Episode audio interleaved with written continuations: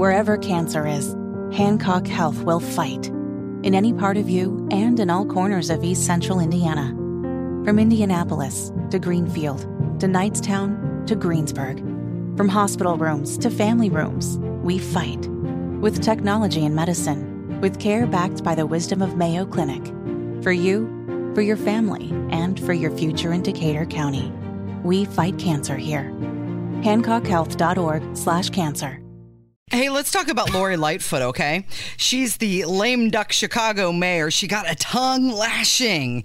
This was at a city council meeting earlier this week. So she's been a longtime critic of the press, and she actually banned this one guy Yeah. from asking her any questions.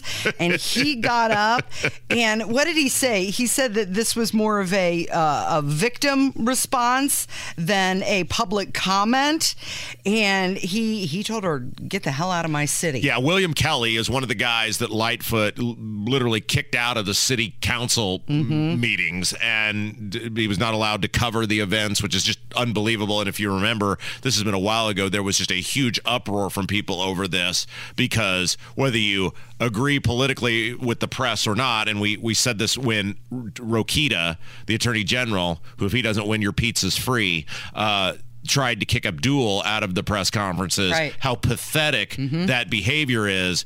No matter whether we like the press, you like their politics, the press has a right to cover you as an elected official. And so this guy, William Kelly, now that Lori Lightfoot lost her primary, um, bid farewell in a proper manner. What you've done to the city of Chicago, I feel like this is more of a victim impact statement than an actual public comment. What you've done to me is nothing compared to what you've done to my city, the city of Chicago, the city that I was born and raised in, the city that I love with all my heart. You became mayor. The people of Chicago elected you.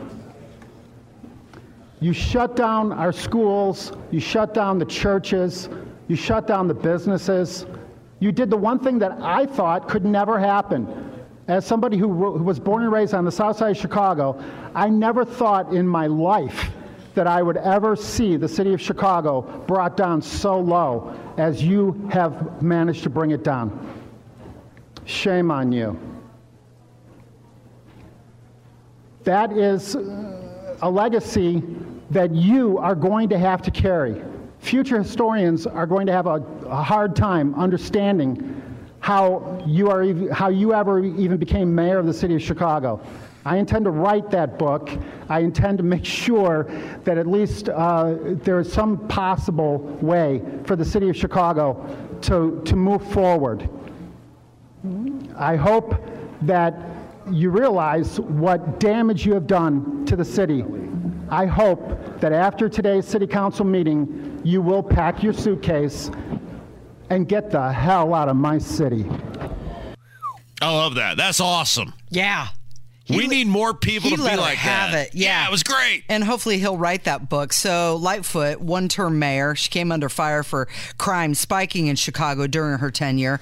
The city's homicide rate went up 40% since she took office. 800 murders in Chicago in 2021, the highest in 25 years. All right, when we come back, Casey, of course, the legislature doing jack crap for you on property taxes, but they sprinted a bill to Holcomb's desk that would ban one community from imposing term limits for government accountability. You're listening to Kendall and Casey on 93 WIBC.